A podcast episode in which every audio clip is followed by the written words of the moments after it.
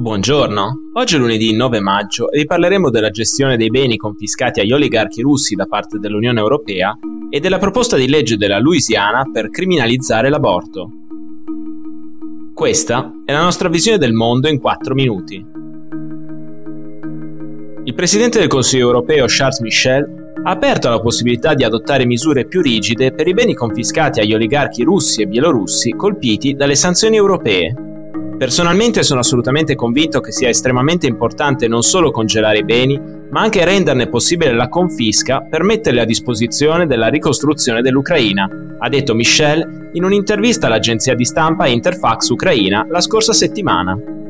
L'eventualità è complicata dal fatto che i 27 Paesi membri hanno legislazioni diverse in materia e per questo Michel ha dichiarato di aver dato incarico al servizio giuridico del Consiglio di studiare soluzioni legali in linea con i principi dello Stato di diritto che faciliterebbero e renderebbero possibile la confisca dei beni delle persone sanzionate dall'UE o da altri paesi del mondo.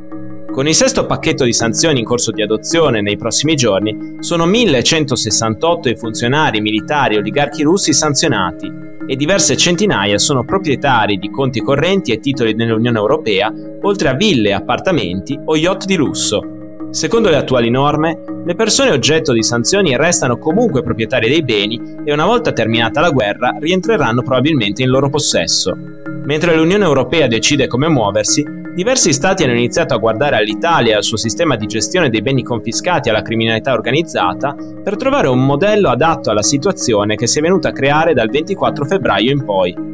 Il primo ministro olandese Mark Rutte ha già fatto sapere che il suo ministro della giustizia si prepara a copiare la legislazione antimafia italiana, idea considerata anche da altri paesi europei. La Louisiana potrebbe essere il primo Stato degli Stati Uniti a equiparare l'interruzione di gravidanza all'omicidio. Il 5 maggio, infatti, una commissione della Camera dei rappresentanti dello Stato ha approvato un disegno di legge con 7 voti a favore e 2 contrari. Nel testo viene sancita la personalità umana del nascituro dal momento della fecondazione, riconoscendo a embrioni e feti gli stessi diritti legali di un essere umano già nato. Tradotto, praticare o richiedere un'interruzione di gravidanza sarebbe equiparabile al reato di omicidio e perseguibile con le stesse pene. Quella della Louisiana è la più estrema tra le centinaia di proposte avanzate in tutti gli Stati Uniti per limitare o abolire il diritto all'interruzione di gravidanza. Dopo l'approvazione in commissione della scorsa settimana, il disegno di legge dovrà ora essere votato dalla Camera e dal Senato dello Stato, per poi essere firmato dal governatore John Bell Edwards. Edwards è un democratico, ma su aborto e diritti riproduttivi ha posizioni molto conservatrici ed è probabile che sostenga la nuova proposta di legge.